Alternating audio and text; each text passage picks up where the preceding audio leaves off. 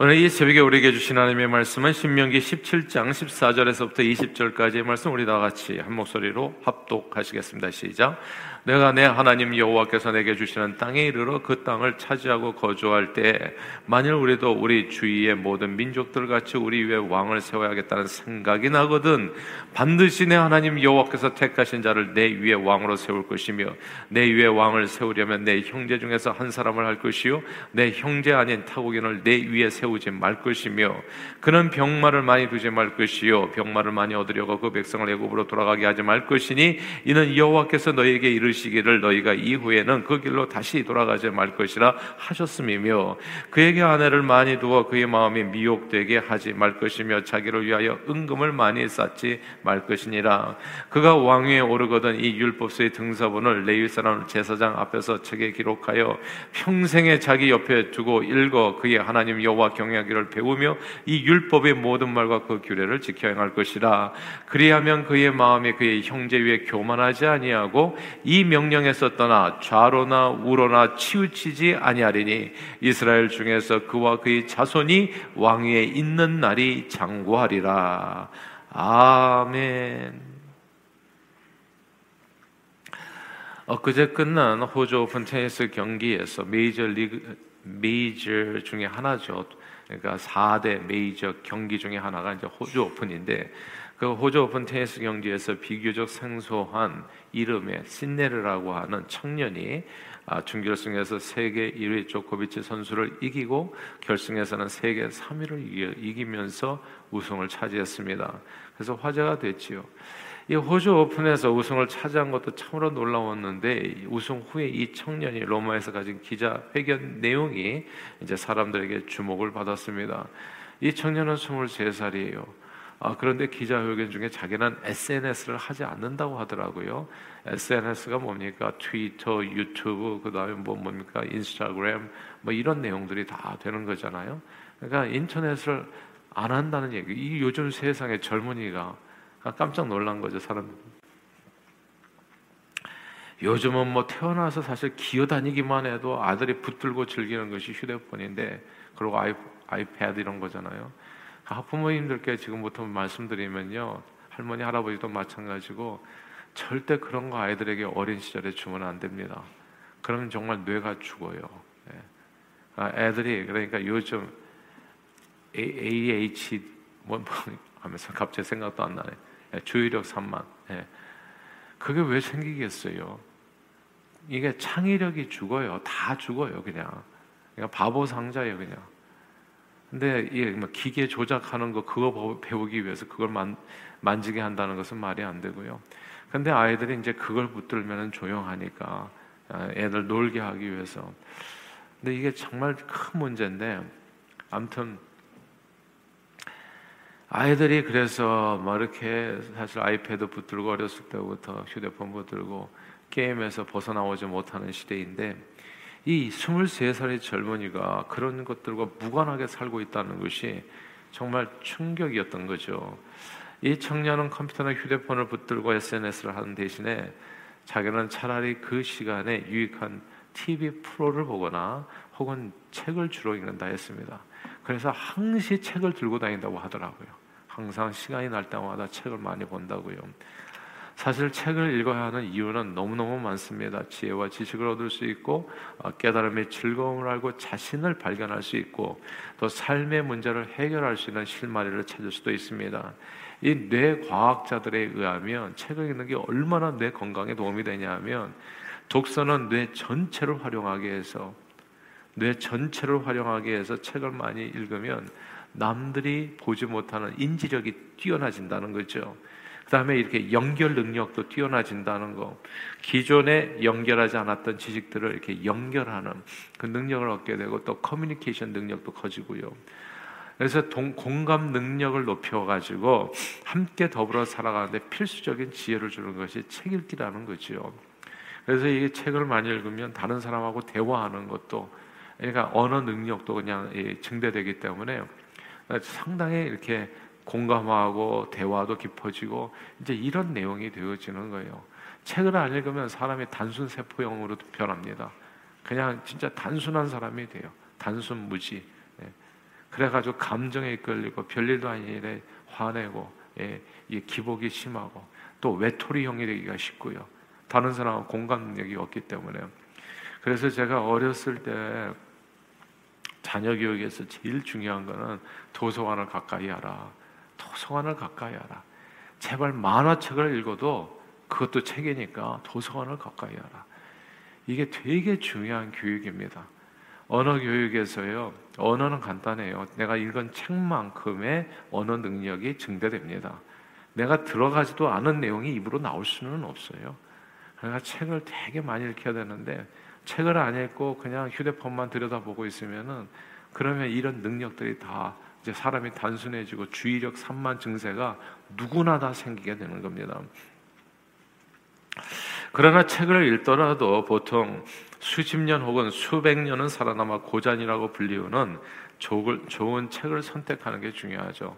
이왕 책을 읽을 바에는 그냥 아무거나 있는 것보다 시간은 한정돼 있으니까 내 내기 있어서 시간은 다 소중하니까 그래서 매년 수없이 쏟아져 나오는 책들 어떤 책들을 보면 진짜 한 마디만 하면 될 책인데 그걸 갖다 이렇게 두껍게 만들어 가지고 그러니까 그런 책들이 많아요. 야 읽고 나면 좀 시간 낭비다라고 생각할 만한 책들이 있습니다.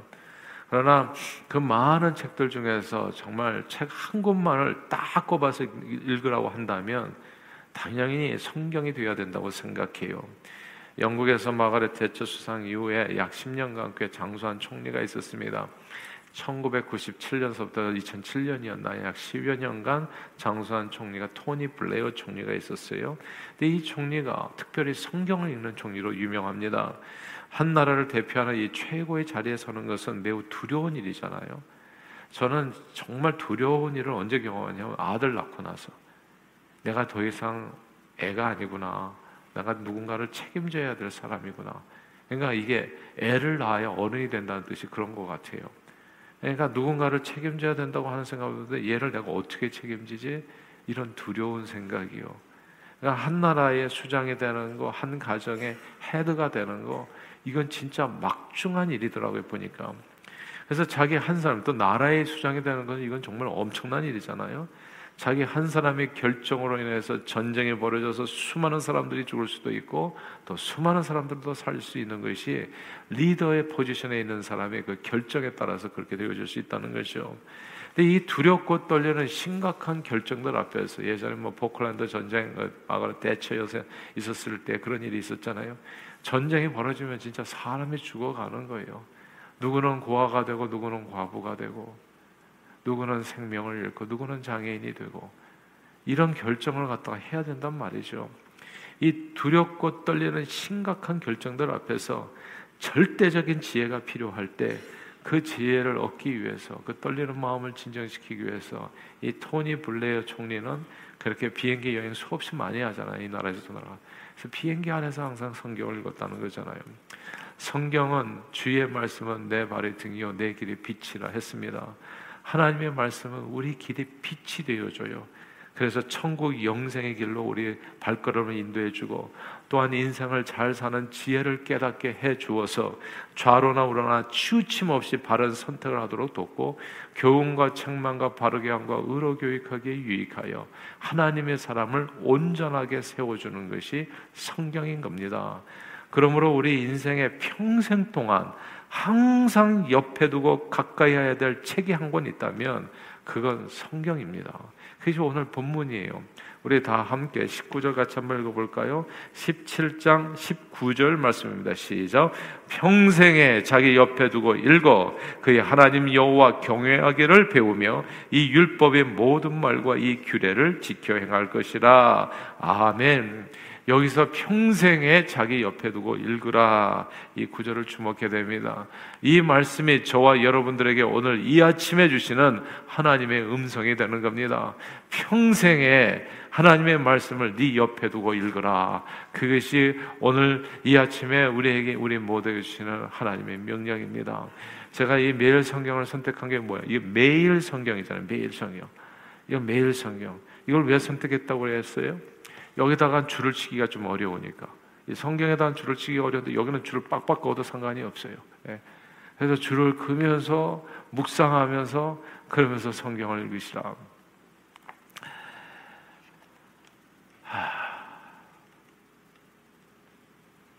평생에 읽어야 될 책이 성경입니다. 오늘 본문의 내용은요 이런 거예요. 이스라엘 백성들이 가나안 땅에 들어간 후에 이제 모세 이야기인데요. 너희가 왕을 두게 될 수 있다. 그랬을 때 왕이 해야 될 일에 대한 교훈의 말씀입니다. 왕이 되면 뭘 해야 되는가? 한, 한 가정의 수장이 되면, 호주가 되면 도대체 어떻게 자녀들을 양육해야 될 건가? 그리고 한 회사에 또 사장이 되면 어떻게 종업원들을 이렇게 잘 이렇게 먹고 살 수 있게 도와줄 수 있는가? 이 얘기를 하는 거예요. 한 나라의 왕이나 대통령이 되면 어떻게 백성들을 살 수 있게 해주겠는가? 생명을 주겠는가? 그 너희가 왕이 되어졌을 때 무엇을 해야 되는지, 한 가정의 가장이 되었을 때 뭘 해야 되는지, 그럼 뭘 하지 말아야 되는지, 그것을 설명해 준 겁니다. 그러니까 가장이 되어졌을 때 회사의 사장이 되었을 때 회사의 사장이 아니라도 회사에 보면 대리 그다음에 과장 부장 이사들 해가지고 이렇게 직급이 올라가면서 또 맡은 사람들이 있잖아요. 뭔가 리더가 되어졌을 때 그 사람이 잊지 말아야 될 것, 그리고 꼭 멀리 해야 될 것, 멀리 해야 될 것 두 가지를 얘기해 주고 꼭 가까이 해야 될 것 한 가지를 얘기해 주는 겁니다. 왕이 멀리해야 될 것, 리더가 멀리해야 될 것 두 가지가 오늘 본문에 나와요. 그것이 17절 말씀인데 17절도 한번 읽어볼까요? 17절 말씀입니다. 시작. 그에게 아내를 많이 두어 그의 마음이 미혹되게 하지 말 것이며 자기를 위하여 은금을 많이 쌓지 말 것이니라. 아멘. 네. 예, 왕이 되면 뭘 조심하라고요? 아내를 많이 두지 말라. 자기를 위하여 은금을 많이 쌓지 말라. 근데 이 두 가지를 누가 했냐면 솔로몬 왕이 합니다, 나중에. 그래서 나라가 분열하는 거예요. 참, 이 하지 말라는 걸 그대로 하면은 그냥 망하는 거예요. 자기 때는 좋을지 모르지만 자기 후손 때에는 그냥 나라가 쪼개지고 마는 것이죠. 아내를 많이 두는 것과 자기를 위해서 은금을 두는 것. 이게 무슨 뜻이냐 하면 다른 말로 부귀 영화와 쾌락입니다. 아내를 많이 뒀다는 것은 옛날에 쾌락이 먹었어요. 예. 그러니까 돈이 있고 그러고 또 이렇게 예, 쾌락 예, 이렇게 이, 이, 그냥 이 그냥 항상 잔치를 열고 술 가까이 하고 또 쾌락을 가까이 하고 그다음에 돈 좋아하고 이러면 끝장난다는 그런 리더를 둔 사람이 그 한 단체의 주인공이라면 거기에 있는 모든 사람들은 고통받는다는 겁니다. 아버지가 그냥 여자 좋아해가지고 술과 여자를 좋아해서 밖으로 돌아다니고 쾌락 좋아하고 그냥 돈돈 하고서 집안을 돌보지 않으면 애들의 인생은 끝나는 거예요 거기서 예. 한 가장이 한 단체의 수장이 그렇게 그냥 쾌락을 좋아하고 돈에 빠져 있으면은 그러면 거기는 사람을 살리는 일에 쓰임 받아야 될 그 사람이 사람은 보지 아니하고 자녀들은 보지 아니하고 그냥 돈에 빠져가지고 밖으로 돌아다니면 어떻게 되겠어요? 그 아무 사람 이 쓸모없는 인생이 되는 거예요. 거기에서는 왕은 그래서는 안 된다. 리더로 세워진 사람들은 두 가지를 조심해야 된다. 부귀영화와 쾌락입니다. 그리고 왕이 그리고 리더로 세워진 가정이나 그리고 회사의 어떤 장이 된다면 꼭 해야 될 일이 뭐냐? 그것은 성경을 평생 책을 가까이 하면서 주야로 묵상하는 일이라. 오늘날 신약 시대에 와가지고요 성경은 이렇게 얘기합니다. 저와 여러분들을 왕 같은 제사장들이라 말씀했습니다. 우리는 모두 가정에서 혹은 교회와 작은 사회에서 나름대로 리더의 역할을 감당하면서 살아가는 하나님 앞에 그런 사명을 받은 사람들이라는 뜻이에요. 너희는 왕 같은 제사, 왕이 따로 있는 것이 아니라 내가 그런 사람이라는 겁니다. 내가. 내가 내 주변에 있는 사람들에게 빛과 소금된 사명을 감당한 내가 바로 오늘 본문에 나오는 이 사람이라는 거예요. 왕이 따로 있는 게 아닙니다. 아이, 우리 집은 그냥 아빠가 따로 있으니까 그 사람이 해야지. 나는 아니지. 이렇게 생각하는 내용이 아니에요. 우리는 다 왕 같은 제사장. 그리고 그 왕 같은 제사장인 저와 여러분에게 오늘 이 아침에 주시는 하나님의 음성인 겁니다. 가정에서 결혼하면 부부 생활이 있잖아요. 아이를 낳으면 부모로서 자식을 책임지려고 양육해야 될 일이 있고 사업체에서는 또 종업원과 또 저기 사장님이 계시고 회사에서도 보면 큰 회사에서는 다 직급에 따라서 자기가 돌봐줘야 될 식구들이 생기는 거 아니겠어요? 이렇게 남을 돌봐줘야 되는 리더의 위치에 선 사람이 가장 경계해야 될 것은 두 가지 돈과 쾌락이라는 것. 돈을 벌지 말라는 뜻이 아니죠. 돈에 매이라는 매이지 말라는 것이죠. 돈을 사랑함이 일만하게 뿌리가 된다고 하나님께서는 돈을 이용해서 사람을 살리라고 얘기했는데 사람들은 사람을 이용해서 돈을 사랑하는 게 이게 거꾸로 간 거거든요. 사람을 사랑하고 돈을 사용하라고 그러는데 사람들은 돈을 사용하고 사, 사랑하고 사람을 사용하잖아요. 이게 그러니까 엉망진창의 세상인 거예요. 그래서 세상이 망하게 되는 겁니다. 한 공동체의 수장이 돈과 쾌락에 빠지면 그에게 속한 모든 사람들은 다 불안할 수밖에 없습니다. 제가 보니까 이 하나의 장이 된다는 것은 딴 게 아니더라고요. 나 잘 먹고 잘 살기 위해서 졸부대라고 해가지고 되는 게 아니고요. 내게 주어진 모든 축복을 나누라는 것으로 나를 장으로 만들어 주시는 거다 하나님께서. 그러니까 이거를 알고 살면 그 사회는 건강해지는 거고 장으로 올라지는 것이 남보다 돈을 더 많이 벌기 위해서 남보다 더 즐기기 위해서 내가 사장이 되고 회장이 됐다 생각한다면 그러면 그, 그 사람하고 함께하는 모든 사람은 불행해지는 겁니다. 예수 그리스도는 만왕의 왕 만주로 오셨지만 이 땅에서 머리 둘 것도 없었어요. 돈이 없어서 머리 둘 것이 없었던 것이 아니라 예수님은 어마어마한 분이셨지만 자기에게 주어진 모든 능력으로 사람들을 섬겼다는 것. 왕이 되면 잊지 말아야 된다. 돈과 쾌락에 빠지지 말고 하나님의 말씀을 주야로 묵상하면서 말씀에 기록한 대로 다 지켜가는 거. 섬김의 종이다라는 것이 오늘 본문 말씀의 내용입니다. 한 나라의 왕인들 쾌락의 늪에서 헤어나오지 못하면 백성들은 피폐해지고 나라는 망하게 됩니다. 그러므로 누구든 남을 돌봐주는 위치에서 선 사람은 돈 욕심과 세상 쾌락을 조심해야 됩니다. 그리고 자신이 맡은 일을 잘 감당할 수 있도록 하나님의 말씀을 읽어야 돼요. 항상 내 마음을 다스려야 되죠. 어떻게 다스립니까? 말씀으로 다스리는 거요. 욕심이 생길 때마다 말씀으로 마음을 다스려야 됩니다. 네. 돈 욕심에서 벗어나도록 쾌락에서 벗어나도록 매일 성경 큐티를 할 필요가 있는 겁니다. 그래서 성경은 복 있는 자는 악인들의 꾀를 쫓지 아니하고 죄인의 길에 서지 아니하고 오만한 자의 자리에 앉지 아니하며 그 율법을 여호와의 율법을 오직 여호와의 율법을 즐거워하여 그 율법을 주야로 묵상하는 자라 말씀했습니다.